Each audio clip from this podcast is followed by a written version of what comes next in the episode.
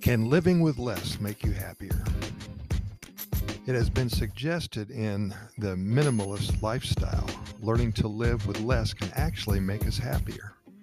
This logic almost seems to be at odds with the message we hear from culture, and advertisements on TV and radio. It tells us that the more we own, the happier we will be. But when you think about it, it starts to make sense. After all, the more we possess, the more we have to maintain.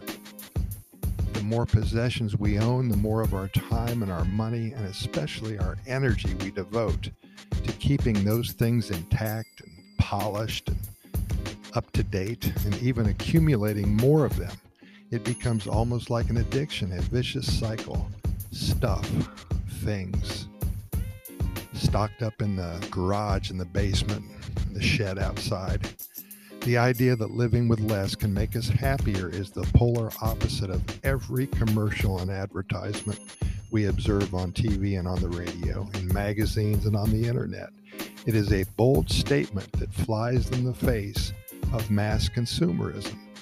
But maybe, in spite of all the conflicting messages, simplicity really is the way to go. Let's dig deeper in this. Throwing your earthly possessions away, donating items, giving your stuff away to friends and neighbors and family members. How about all of those winter clothes? So many designer shoes, neckties, suits. Don't need suits down here in the land of toucans and sloths. This is a realization that your life is not governed, it is not measured by what you own, but by how you spend your time what's in your heart, and how your mind is set. A simpler life. Now, that's what I'm talking about here. As you know by now, we are in the business of assisting individuals and families in their move to Costa Rica. We have the pleasure, we have the responsibility of guiding these fortunate folks from their old life to their new life. And we have the most fun when we call them about a year later to see how they're doing. We always asked them how they felt about selling everything that they owned and sometimes arriving on the shores of Costa Rica with only a few suitcases and the shirts on their backs. How exciting, huh? This is a blank canvas in front of them, and they have a paintbrush with a palette of warm tropical colors. And it's time to paint.